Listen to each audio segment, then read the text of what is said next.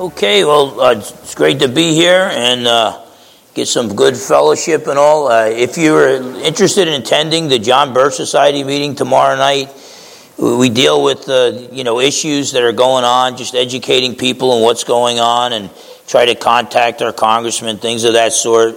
Uh, but deals with a lot of the New World Order stuff and the movement towards global government. But if you want to come tomorrow night, it's at six thirty, and it'll just be come through that back door right there. We'll we'll have that door open and and we'll probably uh, meet up here. And uh, uh, but that will be good. I'm going to try to get uh, an email out tonight to all the members if if I remember. And uh, and um, uh, but even if you're not a member, if you want to come and find out what it's about, that'd be a good thing. Main main reason why I want us to get work with them is just to um, keep everybody up to date on what's going on in this crazy country and crazy world in which we live um, because you know I can't I can't deal with all the news in the uh, in each sermon. That's I mean I've got to preach the word of God and apply it to what's going on. But to keep everybody up to date, uh, the John Birch Society can help us out with that. Now, if you open up your Bibles, we'll be looking at Paul's letter to the Ephesians uh, chapter 6, and we've been dealing with the full armor of God, which is from verses 10 to 18. And um, uh, we left off at uh, verse 16. So if you can open up, up there, Ephesians 6, and we'll be picking it up at verse uh, 15. As you're turning there, let's go to the Lord with a word of prayer. Father, in Jesus' precious name, as, as uh, Chris prayed, as John prayed, uh, I just pray, Lord, that you would anoint me to proclaim your truth, that you give me clarity of thought, uh, you give me the words to say, and uh, you give me the air that I need to breathe. Um, but the people that are here today, Lord, uh, there's nothing fancy about our church. The people that are here today are here to hear your word proclaimed, your truth proclaimed, not the faulty wisdom of man. They want the, the faulty, faulty wisdom of man, they could just turn on the television set or get on the internet, and there's plenty of it there. And so I pray, Lord, you would cancel the man. Uh, you know that I've led people astray before I was a believer, and and um, none of us are perfect, Lord. So I just pray you would cancel the man and uh, have your perfect word proclaimed from this pulpit so that I would not lead anyone astray. Give each and every one of us the courage to test what they hear from this pulpit, just as they should test everything they hear or see throughout the week, that they would test all things with your word, and that they would recognize that I'm not the final authority, no man is the final authority, your word is the final authority. You are God, and you have spoken to us in your word. And so I pray, Lord, you give us the courage to test all things with your word. I pray you'd open hearts and minds, including my own, to receive truth from your word. And then by your Holy Spirit and for your glory, empower us uh, to apply these truths to our lives so that we could be all that you called us to be. In Jesus' precious name we pray. Amen. So, the Apostle Paul is telling us that God has not called us to a picnic, He's called us to a war. Okay? And in a war, you need to go into battle with the proper armor. And Paul, as he's writing uh, this letter to the Ephesians, he's in prison. So he's been guarded, guarded by a Roman soldier. He's seen many Roman soldiers. And he looked at uh, their uh, armor, and from that, it gave him the idea to write this. Now, God is guiding him, He's inspiring him, guiding him to record His word without error. But God will often use our circumstances, just regular circumstances. Some, sometimes I just see something going on, some regular thing, and I start crying. And people think I'm a weirdo. But, uh, you know, when you look at God's creation, whether it's a little baby crying or a little baby making faces at you or whatever it might be, um, or a father hugging his child, sometimes we get a little glimpse of the eternal. And so Jesus could be walking with the, the apostles and uh, on the way to the Garden of Gethsemane on the Mount of Olives, and all of a sudden he looks around and there's a, a vine and branches. So, so Jesus preaches on that. And well, Paul's looking at a Roman soldier, probably a lot more than he wants to, and he says, you know what? That's what we need. Just as Roman soldiers, when they go into battle, they need armor. We Christians need armor to wear when we go into spiritual battle. And so Paul started. He said, he said, you know, our enemies, the battles we fight, we think our enemies are those bad, evil people, and who are all evil to one degree or another, but some of us are saved by God's grace through faith in Jesus alone, and some of us aren't. And the non believers like to put down the believers, at least the non believers in power. There are non believers that are out there that are still open to the gospel and very kind to us, and we need to reach out to them. But, you know, we live in this world where they're putting us down, and so it's so easy for us to think, oh, that politician over there, he's my enemy.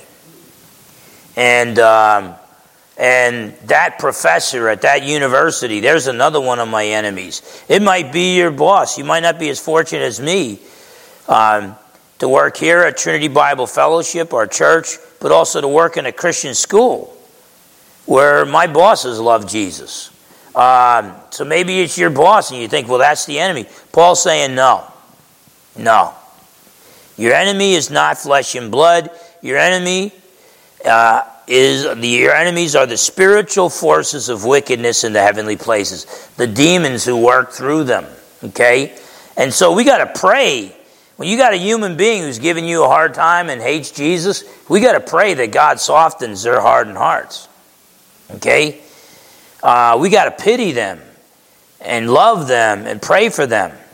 But the real enemies are the demons that have deceived them and that are empowering and encouraging them uh, to mistreat us. And by the way, the mistreating of Christians in America, all that's been is a little bit of uh, rolling of the eyes and a little bit of ridicule.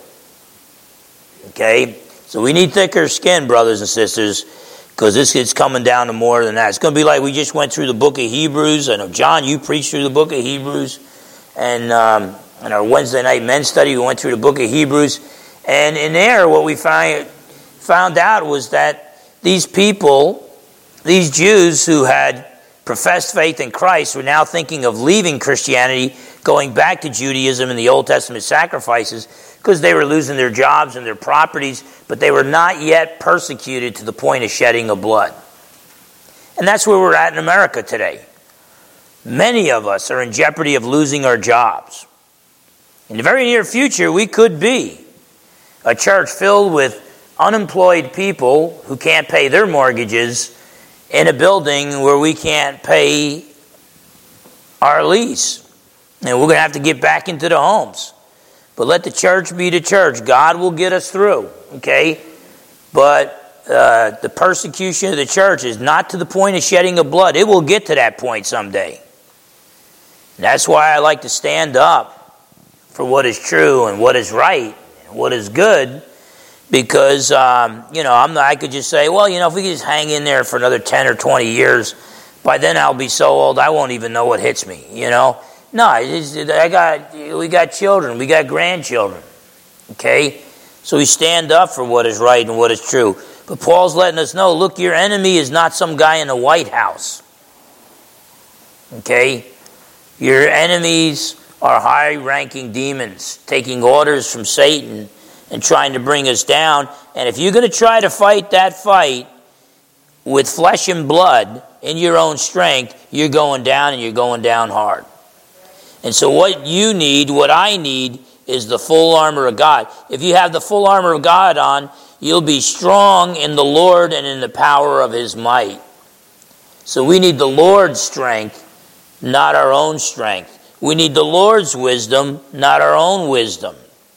So we have to put on the full armor of God to stand against the schemes, the plots of Satan. Okay? And so Paul tells us put on the full armor of God.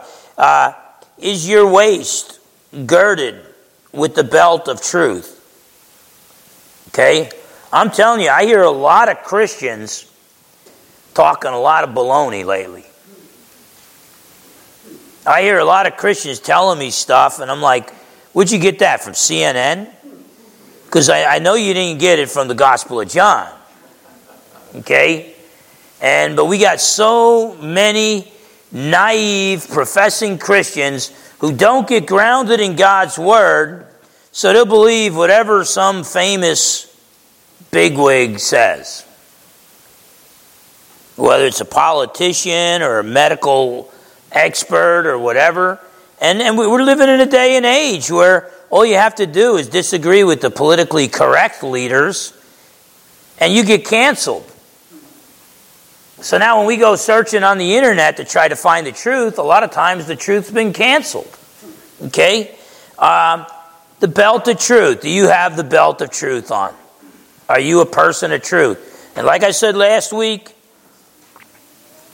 20 years ago, if you shared the gospel, if you talked about Jesus in public at Barnes and Noble, there's a good chance somebody's going to start screaming at you. Some pagan radical and they start screaming at you and all this other stuff because you were talking about Jesus. Now you can get that same reaction just by talking truth, any kind of truth. Now all you got to say is, Excuse me, sir, that's the ladies' room. The men's room is down there. You need to go over there, and you can get yourself in a world of trouble. So, I mean, in a world that hates God, it's eventually going to hate truth and it's going to hate that which is good. Okay?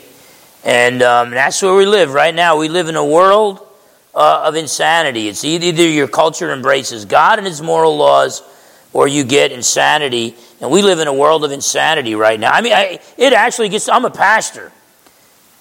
I've been saved by the Lord Jesus for 40 years now, and every once in a while I'm thinking, like, is it me? Am I insane? Or does anybody else see what's going on?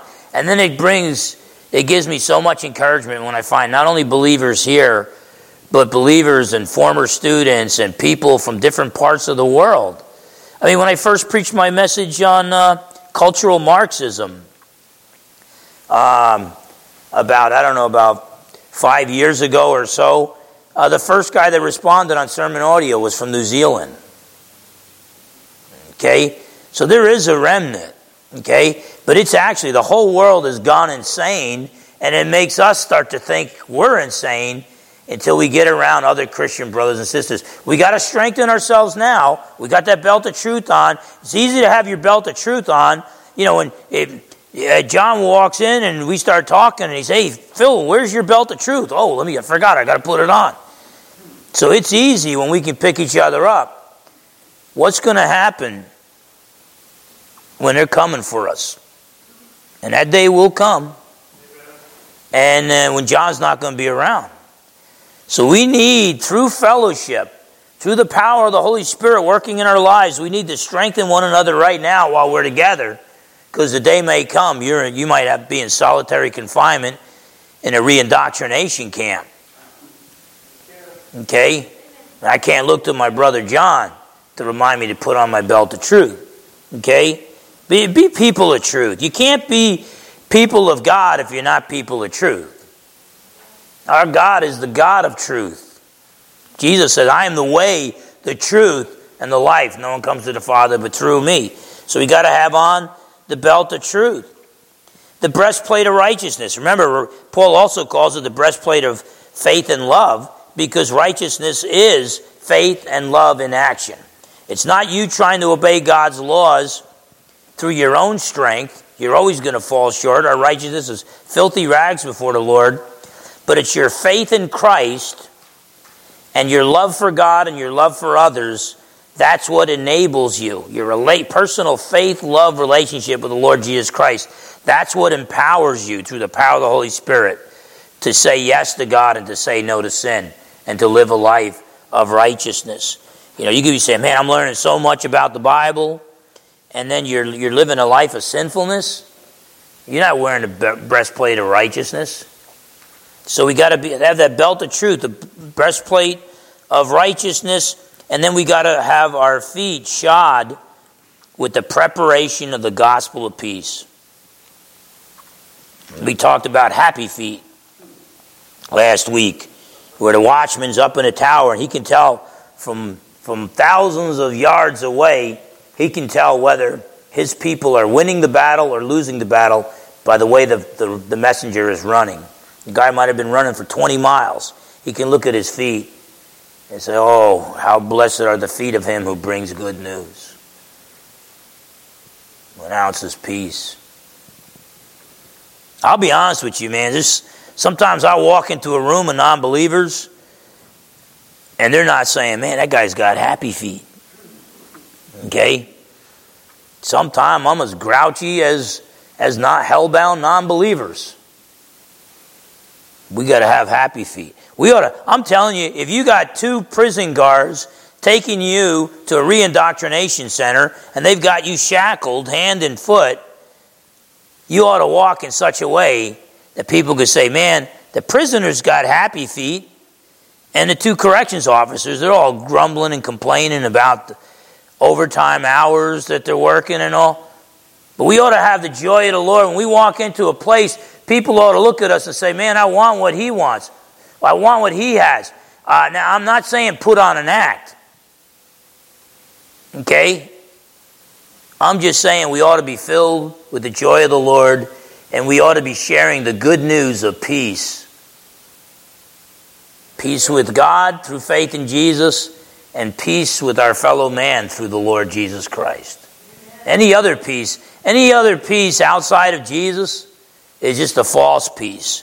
And uh, so, uh, so we need uh, to have those happy feet, the shoes uh, with the preparation of the gospel peace. Are you prepared to share the gospel? You might have 20 seconds to share the gospel with somebody t- today or tomorrow. You might have two minutes. Okay? You might have four hours. Hopefully, the guy be a good listener.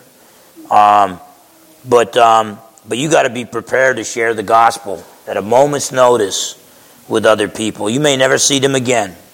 Okay?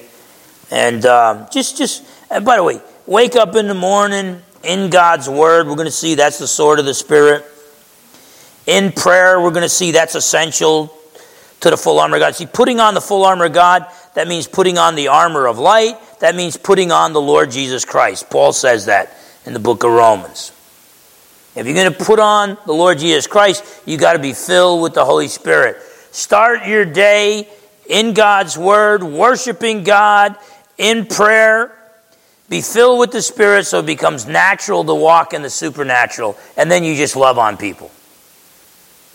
Guess what? The gospel is going to come out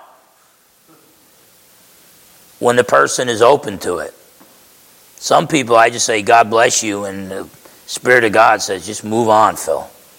This guy's not ready for it yet. Maybe he'll lose his job, his car will break down, his dog will die. Then he might be ready. Not today. Not today. And, um, but, um, but we've got to be ready to share the gospel. Sometimes God will just tell me. It sounds like my voice in my head, but it's not a thought I would have where, you know, God will say, hey, talk to this guy about my son. And I'm like, oh. I got nothing in common with this guy. I don't want to talk with the guy. And usually third or fourth in line, by the time I get there, I give in and talk to the guy, and lo and behold, the guy was right where he needed to be to hear the gospel. But we got to have happy feet, being willing to share the gospel of peace uh, with others. Now we pick it up at verse 16. Above all,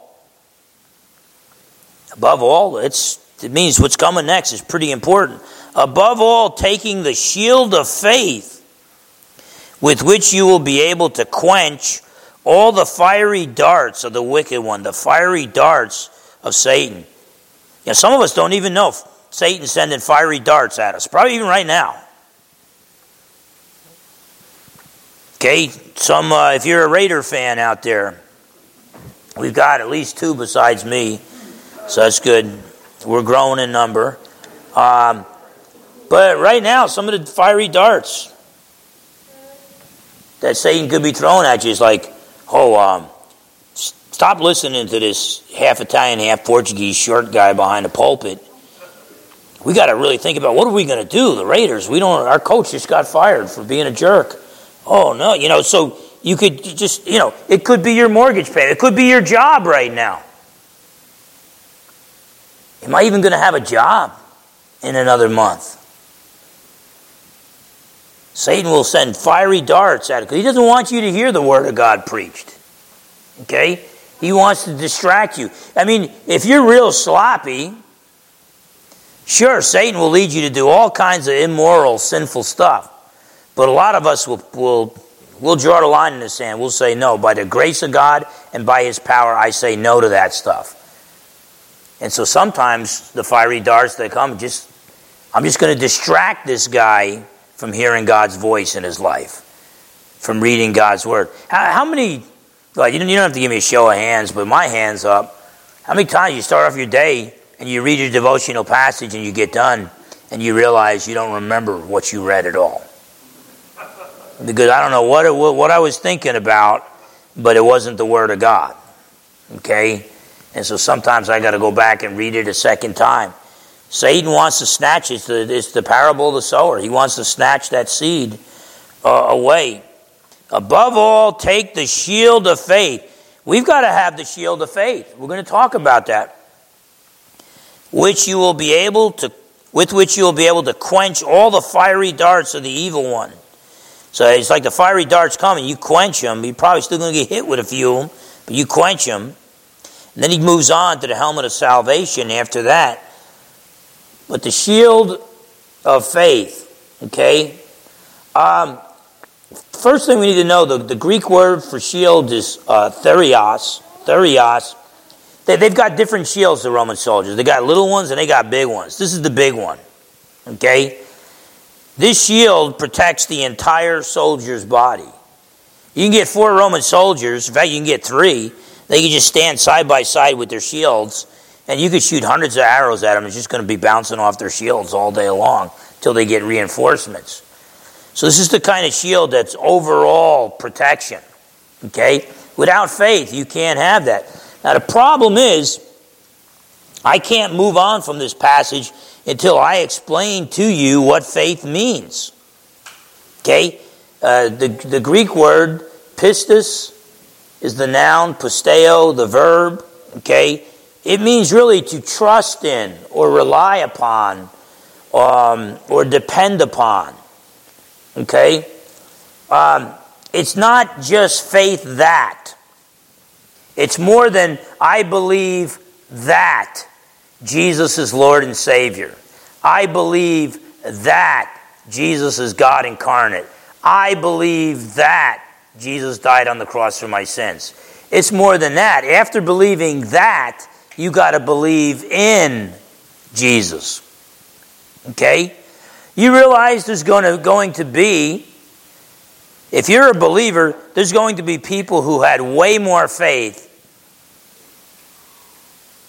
than you have, and they're going to burn in hell forever. There's going to be people, there are Pharisees that had way more faith than I'll ever have, and they're going to burn in hell forever. See, the power of faith is not in your faith. The power of faith is in the object of your faith. The power of faith or the lack thereof is in the object of your faith. You realize there's a lot of people had a whole lot of faith in Jim Jones. They drank the Kool Aid. What good did that faith do them? got them eternal conscious torment separated from God. So we have televangelists right now that, to put it bluntly, they are false prophets, they are false teachers, and they are trying to teach you to put faith in your own faith. That's not biblical faith. Okay? Biblical faith means you place your faith in the triune God, the Father, Son, and Holy Spirit. So having the shield of faith does not mean I have got so much faith that I, in my own power, can resist Satan's temptations. I have so much faith in my own righteousness that I don't even I don't even have to build safeguards in my life. I can go places where most believers won't go and I won't fall into temptation because I'm that good. That's a lot of faith. But that's faith in your own faith. That's faith in your own righteousness, and you're going to get smacked down. Okay? Seems to me there was a Jewish fisherman who told his rabbi, Somebody else might betray you. Everybody else might fall away, but not me. I'm going to be with you till the end. Jesus turned to Peter. Said, Satan has demanded to sift you like wheat. But I've prayed for you that after you repent, you will feed my sheep. Okay? Don't, learn from Peter's mistake. Learn, learn from King David's mistake. The guy was a man after God's own heart. God never said, Phil Fernandes is a man after my own heart. God never said that about me, but God said that in His Word about David. And yet David dropped his guard and was guilty of adultery and murder. He stole one of his most loyal guys, Uriah the Hittite, stole his wife and killed the guy to cover up the scandal. Okay? Learn from their mistakes, but don't put confidence, don't put your faith in your own righteousness. Uh, don't put faith in your own faith. When you put faith in your own faith, you're no better than the Christian science cult, uh, Unity School of Christianity, all these cults, religious science cults that put faith in their own faith. The power of positive confession, they call it, where you name it and claim it. Okay? I claim a Corvette in Jesus' name. Okay? Um, no. When we get to prayer, prayer is a big part of the full armor of God. We're going to see true biblical faith and true biblical uh, prayer.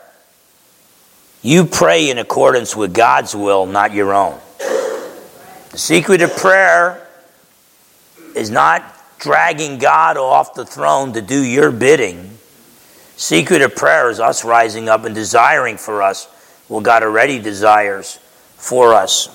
So, the power of faith is in the object of faith. Faith is also based on fact, not feeling. I know we have a president who said, uh, We believe in truth, not in the facts.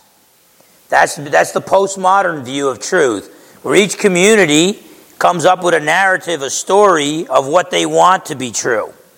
And then they interpret everything through the lenses of that fairy tale which they now want. So you don't, if you don't believe in God, then there is no truth. You get to make up your own truth. And then if your narrative has enough power, through your Nietzschean will to power, you can force your story on everybody else. But what President Biden was saying when he was running for president, I'm not going to let any amount of facts disprove what I want to believe. Okay? And so, you know, now we have an administration that wants to force the vaccine. Whether you take the vaccine or not, that's your business. You do the study, you pray about it. But the idea that the government's going to force us to take it, government's not forcing people coming across our borders to take it. It's only American citizens the government wants to mess with. What is that? That the only enemy that the government, our government has right now is its own citizens? What's wrong with that picture? Classifies Bible believing Christians as potential terrorists. The early church, they were persecuted for being haters of mankind. They were the most peaceful people on earth. They're probably even more peaceful than us because we're grumpy Americans. And um, um, so, whatever the case, um, faith has to be based on the facts. Faith is based on truth. It's not based on feeling. Okay? Well, you know, um, I feel like all religions lead to God. You know something? I don't care what you feel like. Okay? Uh, so, and by the way, sometimes I'll wake up in the morning, I'll be so tired. You guys know I have sleep issues. Okay? I had a brain overload a couple weeks ago where they thought I had a stroke and rushed me to the hospital. Um, there's some days I wake up in the morning where I don't feel like serving Jesus. There's some days when you wake up in the morning and you think, you know what? I don't feel like being married. I want to just be alone. I don't feel like being a parent. I don't feel like doing my job. Okay? Just grow up. It's not about feelings, it's about the facts. Okay? I might not feel like a Christian tomorrow, but I better trust in the Lord, allow the Holy Spirit to empower me, and I better act like a Christian tomorrow. Okay? We got a culture, it's all about feelings, not fact. No, our faith has got to be based on fact. It doesn't matter how much you believe. Well, we had one of the false preachers. Um, he commanded COVID 19 to go away when it first came out. It was all over the media, and, and he was naming it and claiming it. And that was because he had faith in his own faith. You got to have your faith in the Lord Jesus. And this is a cursed creation. Sometimes the diseases go away, sometimes they don't. So I was praying, Lord, you know, Christians solid in the Bible were praying, Lord, if it be your will, take COVID away right now. But if not, give us the strength to get through this trial. Amen. Okay? And um, so uh, our faith has to be based on fact, not feeling. Faith is basically trusting God at His Word, trusting God at His promises. Look at Hebrews 11 and verse 1.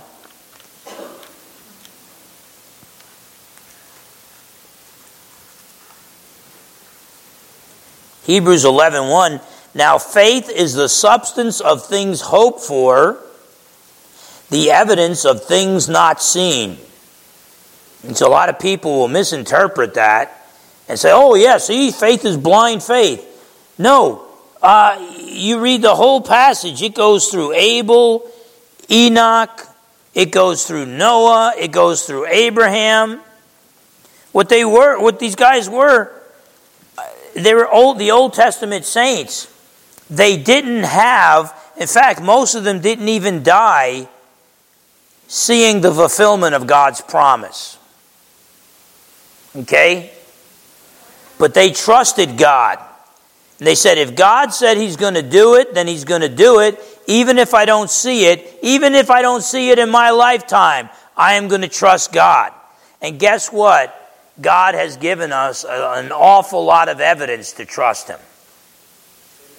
Now, I don't know for sure, but this is the hunch I get when I study Genesis chapter 15 Abraham's having a hard time. He's like, look, man, I'm an old guy. My wife's an old lady.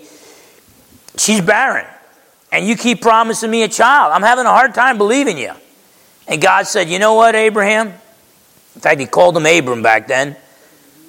Look at the stars. If you can count them, you'll be able to count your descendants. And when he looked at the stars, said Abram believed God, and God credited to him as righteousness.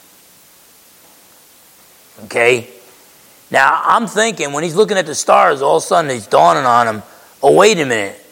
The same God that created the entire universe and all those stars is promising he's going to give me and my barren wife a child. Amen. I think if he created the entire universe, he can give me a child, and from that child, raise his chosen nation. Um, now, let me say, was that blind faith? Was that faith against the facts? Sure, it looked like it was against the, the medical facts of that day and of our day today. But the evidence favors God. If God could create the universe, he can, he can perform supernatural works and fulfill his promises. So faith means trusting God at his promises. So the only merit or power in faith is the object of faith, So Paul is talking about biblical saving faith where we are trusting in the Lord.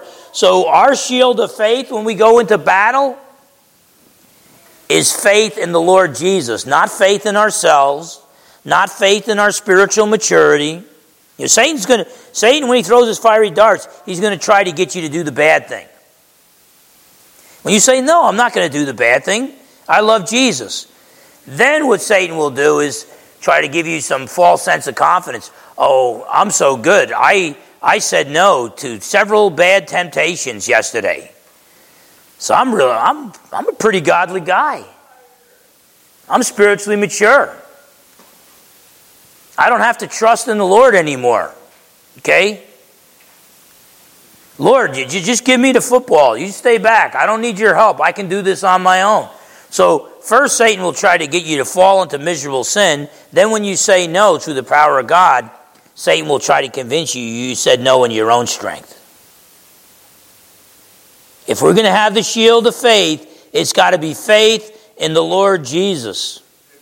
It's got to be faith in God the Father. It's got to be faith in the Holy Spirit. Uh, look at Philippians 3 3. Just a couple pages after Ephesians. Philippians 3 3. For we are the circumcision. I like the translations that add the word true. It's not circumcision of the flesh, but the true circumcision of the heart that Paul talks about in Romans 8 28, uh, Romans uh, um, chapter 2, verses 28 and 29. For we are the true circumcision who worship God in the Spirit, not the flesh, worship God in the Spirit, rejoice in Christ Jesus, and have what? Have no confidence in the flesh. You could substitute as a synonym for confidence the word faith. We have no faith in the flesh. We have no faith in ourselves to say no to sin. Our faith and our confidence is in the Lord. That's the shield of faith. Okay? If you go in your own strength, you're going to get torn up. Um, remember the seven sons of Sceva in the book of Acts? They had heard that Paul had great success casting out demons in the name of the Jesus whom Paul preached. Okay? And so, what did the demon say? I know who Paul is and I know who Jesus is, but who are you? And the guys ran away bloody and naked. That's a failed exorcism, okay?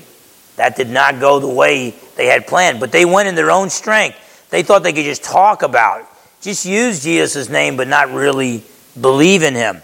If we're going to have the shield of faith, okay, that trust has to be in the Lord Jesus Christ. Look at uh, Romans 10 and verse 17. Romans 10 and verse 17.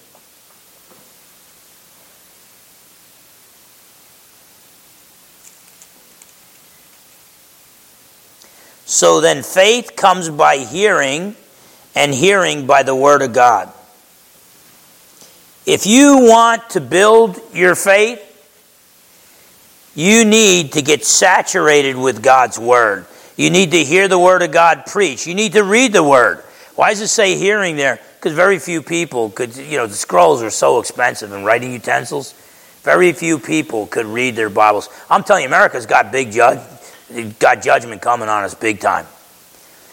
Because any one of us, any one of us could go, go uh, to Barnes and Noble today and either a credit card or cash or check, whatever, and buy 20 Bibles.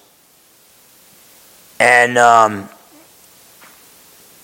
back in that day, you had to go to the synagogue or the temple, get a scroll, stand in line, pull out a scroll, memorize a passage from Isaiah, put it back, and then go sit down under a fig tree for some shade and meditate on what you read. And so most of the time back then, they could only hear the Word of God preached. Now we can read the Word of God. We don't even have, to buy Bibles anymore. You go on your smartphone, you can get every translation, every English translation you ever want. You get some bad translations too, to be honest with you. So then faith comes from hearing and hearing by the Word of God. You want to build your faith? Be a person of the Word. Get grounded in God's Word. Hearing and reading God's Word builds our faith, and faith is our overall protection. Without faith in Jesus, Satan will devour us. Okay? Without faith in Jesus, Satan will devour us. I'm telling you, if you put faith in your own faith, I have enough faith. I'm just going to say no to the sin. Well, if that faith, if you're not if you're saying, look, Lord, Satan is throwing temptations at me. I don't even know all the, all the you know, you, you might think, well, I, I know Satan's tempting me to do this. I know Satan's tempting me to do that. What about the 20 things that Satan's, that is tempting you with and you don't even know about? You need to trust in the Lord and, and say, look, I have faith in you, Lord Jesus. I'm going to trust in you to get me through this temptation and to get me through this trial. Okay? This is why I'm not real big on the self esteem movement. What they did, they, they took like the, the six or seven leading industrial nations and they tested them on how well they would, the students, how well they would do on these, this big, difficult mathematics test. Okay? America finished number one in, uh, in self esteem. Americans overwhelmingly thought, the American students overwhelmingly thought they were going to do best. The South Koreans finished dead last. They were convinced they were going to do the worst. Well, guess who came in first? South Koreans. Guess who came in last? The Americans. Okay? If we're going to be of the true circumcision, we put no confidence in ourselves, no confidence in the flesh. Our confidence, our faith has to be in the Lord. Okay? Um, so it's not faith in ourselves. It's not faith in man's wisdom. It's not faith in false teachers, but it's faith in the triune God. Okay? And, um, and so without Jesus, without faith in Jesus, Satan will devour us. By the way, the more faith we have in Jesus, the better off we're going to be. Okay? And uh, the flaming missiles, these are temptations from Satan. He's going to try to get us to deny God's word, or he's going to try to appeal to our pride and to sensual desires, just like he did with, with uh, Adam and Eve in the garden. Um, but through faith, we can extinguish these fiery darts and remove their lethal power. The temptation will always be there. Okay? Now, hear me out on this. Temptations in themselves are not sin as long as you're not desiring them. Temptations in themselves are not sin as long as you're not desiring them. So uh, Jesus was tempted in all ways like us, yet he never sinned. Okay? And you might say, okay, well, I was tempted to, to, you know, this guy was being a jerk to me, and I was tempted to punch him in the nose, but I didn't punch him in the nose, so I didn't sin. Well, wait a minute. How long were you thinking about it? Were you thinking, man, I'd really love to punch this guy in the nose? And, you know, Jesus said if you just look upon a woman and lust after her, you've already committed adultery in your heart. Now, that's not as bad as physically committing adultery. Just as it's not as bad as physically committing murder if you dwell on it. But if you, if you think about the temptation enough to where you desire it, but just say, no, this would not be a good thing to do, I'm not going to do it, you're still sinning at that, at that stage. Okay? But just the, the temptation itself, a thought pops into your head, an evil thought pops into your head, you rebuke it immediately, you go to God's word, You've got the shield of faith. You trust in the Lord. You say, No, you haven't sinned. Okay? But if you think, Yeah, I'm not going to hit that guy, but man, that would be nice to hit him. And if I was going to hit him, I'd, this is what I'd do first. And then I'd throw him down and, you know, and then somebody's got to, got to wake you up from your pleasant daydream of what you'd like to do to that evil boss or whatever, um, hey, let, let me tell you, to be, if all you care about is outward sinful behavior, and that's all you're, as long as I don't do anything outwardly, that makes me a godly man or a godly woman. No. Godly men and godly women, having on the faith, the shield of faith, they battle the flaming darts of the evil one on the inside. So until Jesus comes back, we're not going to be perfected. But a godly man or a godly woman right now is not someone who's perfect, but it's someone who is battling sin in the realm of the mind and the heart. Okay? Fight that battle there. If you don't fight that battle there, it's going to manifest itself in your attitude, and then it's eventually going to manifest itself in your actions. So fight those sinful thoughts in the realm of the mind. Jesus won every one of those battles, not just outward, not just attitude, even in the realm of the mind, he won every one of those battles. We win some, we lose some, but uh, in the realm of the mind, just try to have on the shield of faith and extinguish the flaming darts of the evil one. Fight that battle in the realm uh, of the mind. And uh, but the temptation is always going to be there. The temptations in themselves are not sin. It's what you do with the temptation.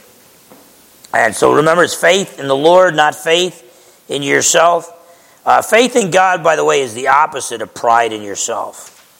You know, Ephesians 2 8 and 9. For by grace, it's a free gift. You didn't earn salvation. For by grace you have been saved through faith, and that's faith in Jesus.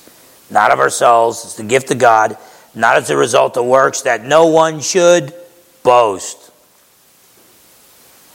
We should not be prideful people who take pride in ourselves, okay, who put confidence in the flesh. Yet Paul says in 2 Corinthians 10 17, we ought to boast more than anybody. But Paul said, But he who boasts, let him boast in the Lord. Okay? That's, that's having the, being prepared to share the gospel of peace if you're boasting about Jesus, if you're bragging about Jesus all the time. You know, that's why there's more people in bars probably on Saturday nights than there are people in churches in Kitsap County on Sunday mornings because people will brag more about their bars than Christians will about their church. Okay? And um, we got to brag about the Lord, uh, the Lord Jesus. Look at 1 Corinthians chapter 10.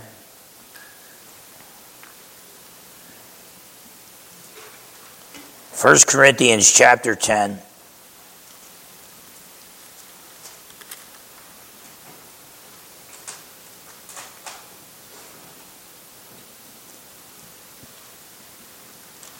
In verse 13, Paul tells us this no temptation. He's not saying there's some temptations that have overtaken us. It's that no temptation has overtaken you except such as is common to man. Okay? So, you know, I, if I had a dime for every time I counseled a young guy who acted like he's the only one in the world who's being tempted towards this sin or that sin. And it's like, no, that's, that's not true. We're all receiving temptation. No temptation has overtaken you except such as is common to man. Then it says, But God is faithful. Boy, those are four important words. But God is faithful. Who will not allow you to be tempted beyond what you are able. But with the temptation will also make the way of escape that you may be able to bear it. Okay? Now, don't pull scripture out of context. Don't be saying, look, God's never going to tempt me beyond what I am able. If that's, if that's all you say from this passage, it makes it look like, oh, I can have faith in my own faith. God's never going to tempt me beyond that which I can resist in my own strength. That's not what it's saying. The key there is, but God is faithful. And so, who, who's going to provide us with the way of escape? Was that our own ability? Oh, I figured out a way to say no. No, it's God. He is faithful. He provides the way of escape that we may be able to bear it. now, if you take that way of escape, if you say no to sin, then that means at that particular point in your life, you had the shield of faith. You trusted in the Lord. You put your faith uh, in the Lord. And so that's back in Ephesians 6. That is the shield of faith. Remember, it's faith in the Lord, not faith in yourself. Okay? And so it is so easy to build faith in ourselves. Okay?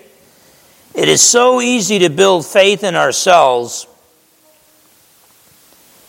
Um, if we've been walking with the Lord for years, okay?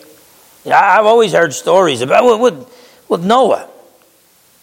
Was the guy like? He was like almost like 900 years old or something when he got drunk and got all naked. And we talk about that thousands of years later. Um, don't drop your guard. Don't think. If you're sitting out there and you're thinking, you know what, I'm 88 years old. I couldn't sin if I wanted to. I don't have enough energy. To believe me, you can still sin. Okay?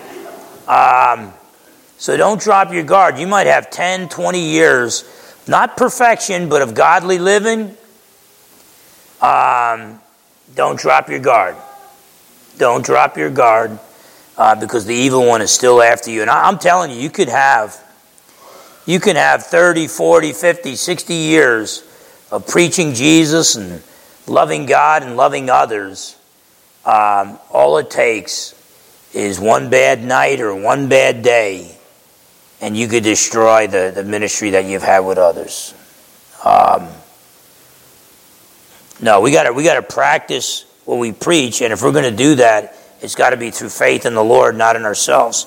Now, we're also told verse 17, and take the helmet of salvation and the sword of the Spirit, which is the Word of God. So, the helmet of salvation. We'll, we'll turn to the sword of the Spirit and to prayer next week. But the helmet of salvation. Let me tell you something right now. If you are not saved, If you are not wearing the helmet of salvation, if you're not saved, please do not engage in spiritual warfare. Okay? You're not going to accomplish great things for the kingdom of God in your own power.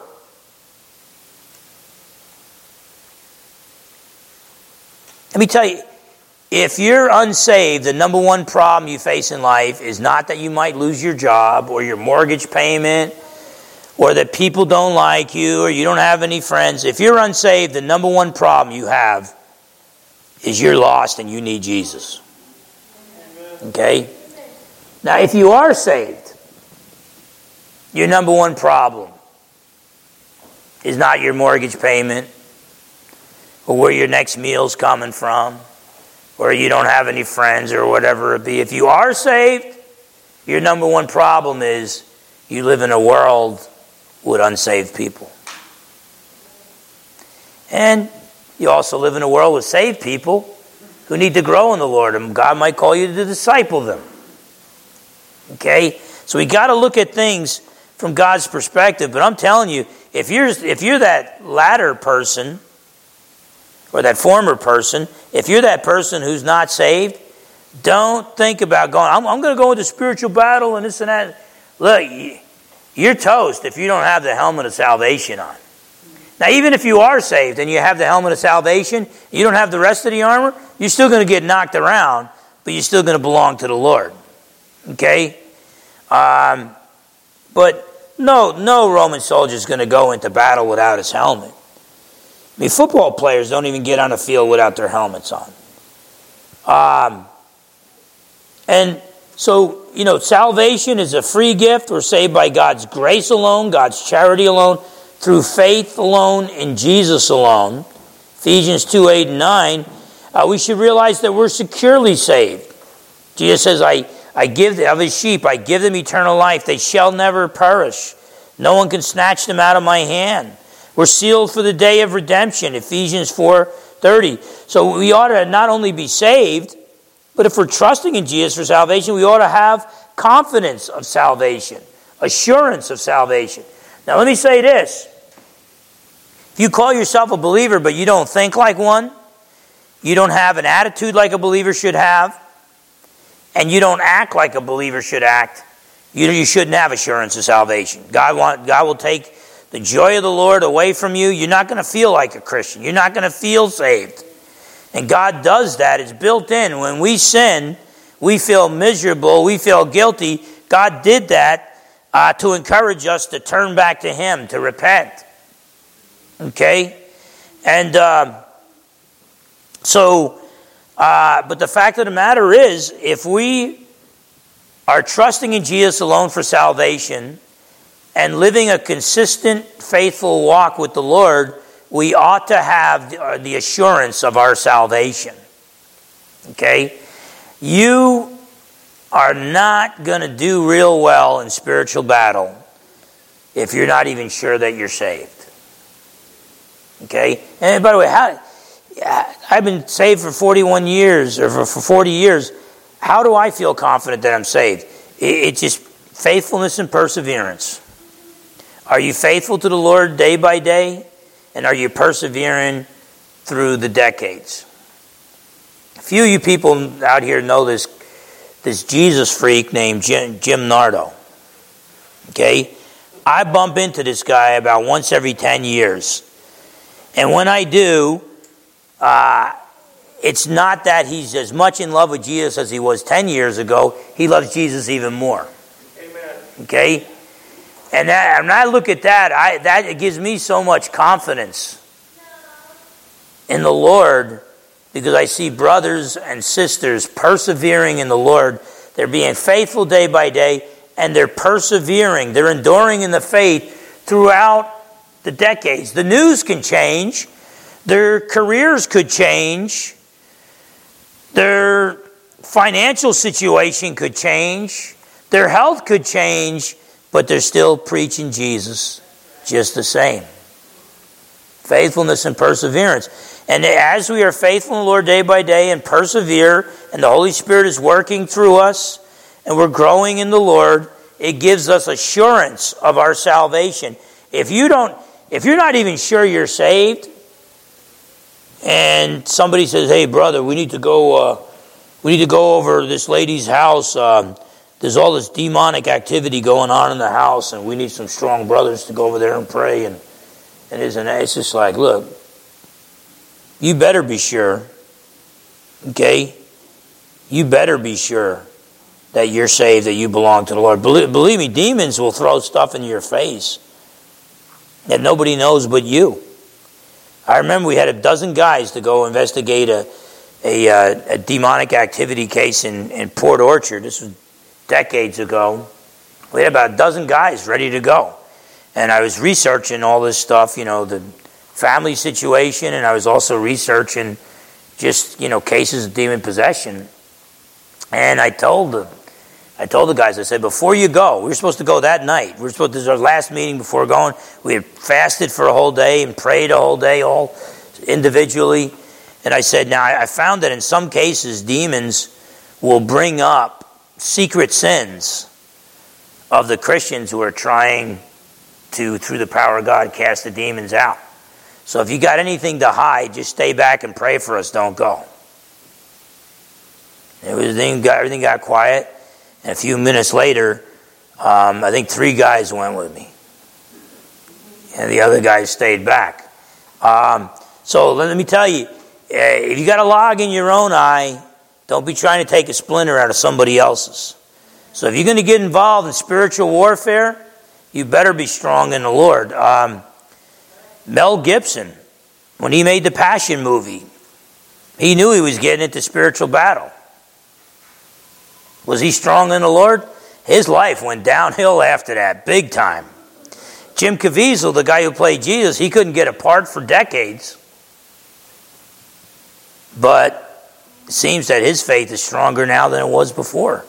One guy was ready, the other wasn't. But you better make sure before you get into spiritual battle, you must you got to acknowledge I am securely saved. Um, don't go into battle, into spiritual battle, to fight for your. You, you do not go into spiritual battle to fight for your salvation.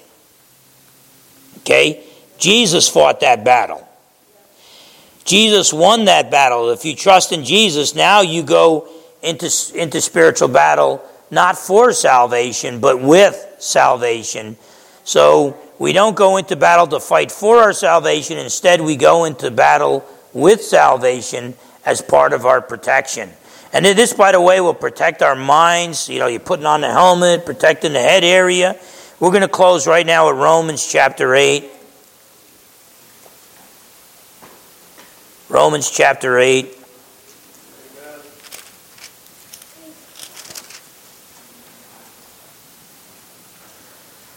I think I'm just going to read verses 31 to 39 just to close. What then shall we say to these things? Now, the Paul started out the chapter that there's no, there is therefore now no condemnation for those who are in Christ Jesus. But then he describes those who are in Christ Jesus, those who walk uh, not according to the flesh, but according to the Spirit. So we need to have faith in the Lord, walk in the, in the power of the Holy Spirit, not in the power of the flesh, and then there's no condemnation for us. We're saved. Romans 8, starting at verse 31. What then what then shall we say to these things? If God is for us, who can be against us? You know, you could say, well, man, the whole world's against me. I think the President of the United States is against me. Hey, who cares? That's not power. You want to know real power? You look to the, the crucified, risen Lamb. You look to the Lion of the tribe of Judah. If God is for us, who can be against us? We may have to tell political leaders, someday and law enforcement and military people hey, look, if God's for me, who can be against me? He who did not spare his own son, God didn't spare the son, but delivered him up for us all. How shall he not with him also freely give us all things? Who shall bring a charge against God's elect? Believe me, they're trying to bring charges against Christians right now, just for being godly Christians. Who shall bring a charge against God's elect? It is God who justifies. Who is he who condemns? It is Christ who died, and furthermore is also risen, who is even at the right hand of God. That's the ultimate position of power in the universe, is at the Father's right hand. Who make also makes intercession for us. We got we got the most powerful person in the universe, the Lord Jesus Christ. And what is he doing right now? He's praying for us. Who shall separate us from the love of Christ? Shall tribulation, we got tribulation coming, brothers and sisters. Shall tribulation or distress or persecution or famine or nakedness or peril or sword? As it is written, For your sake we are killed all day long. We are accounted as sheep for the slaughter, yet in all these things we are more than conquerors through him who loved us. For I am persuaded that neither death nor life, nor angels nor principalities, nor powers, nor things present, nor things to come, nor height, nor depth, nor any other created thing shall be able to separate us from the love of God, which is in Christ Jesus our Lord. If you are saved, there is therefore no condemnation for those in Christ Jesus. You put on the helmet, the Lord places the helmet of salvation on you, and then there is nothing to fear. There is nothing that can separate you from God's love in Jesus Christ. If you have not trusted in Jesus alone for salvation, what's your problem? Okay? There is a God, you're not Him. You need to get with His program. And you can only come to the Father through the Lord Jesus. Jesus said, I am the way, the truth, and the life. No one comes to the Father but through me. He died on the cross for your sin. He took your punishment for you. He rose from the dead to conquer death for you. And now you need to accept God's saving grace and receive the helmet of salvation. You need to accept God's saving grace through faith, through trusting in the Lord Jesus. So I'm telling you, if you don't know Jesus, trust in Him right now. Ask Him to be your Savior. If you do know Jesus, Prepare, prepare for battle. How do you prepare for battle? You put on the full armor of God. And we've got more things to do. We haven't even talked about our offensive weapon yet, the sword of the Spirit. But if you think you've been in spiritual battle now, you just wait a few months. Okay? You just wait a few months. There's, if you're a Christian, there's a target on your back right now. But we're going to enter into battle, but you can't enter into battle, spiritual battle, without the helmet of salvation. Okay? And, um, and without the shield of faith. And we'll talk about our offensive weapon, the sword of the Spirit, next week. Let's close with a word of prayer. Father, in Jesus' precious name, I, I just pray, Lord, that, that you would give us the shield of faith, and that's faith in you, and faith in your Son, and faith in your Spirit, not faith in ourselves. We put no faith in ourselves. We put no faith in the wisdom of man. We put our faith in the Lord Jesus and Him alone for salvation. Give us the shield of faith so we can block the evil temptations from the evil one. But also, Lord, give us the helmet of salvation. I pray that each and every one here would say this prayer after me. For those of us who already believe, that we just recommit our lives to your Son, the Lord Jesus. But for those who've never trusted in Jesus for salvation, I, I pray that they would say this prayer after me. And for the first time in their lives, acknowledge the Lord Jesus as their only Savior. And so I just pray that people will repeat these words after me Father, I know that I am a sinner and that I cannot save myself. But I know that your Son, the Lord Jesus died on the cross for my sins, took my punishment for me, and he rose from the dead to conquer death for me. I now trust in the Lord Jesus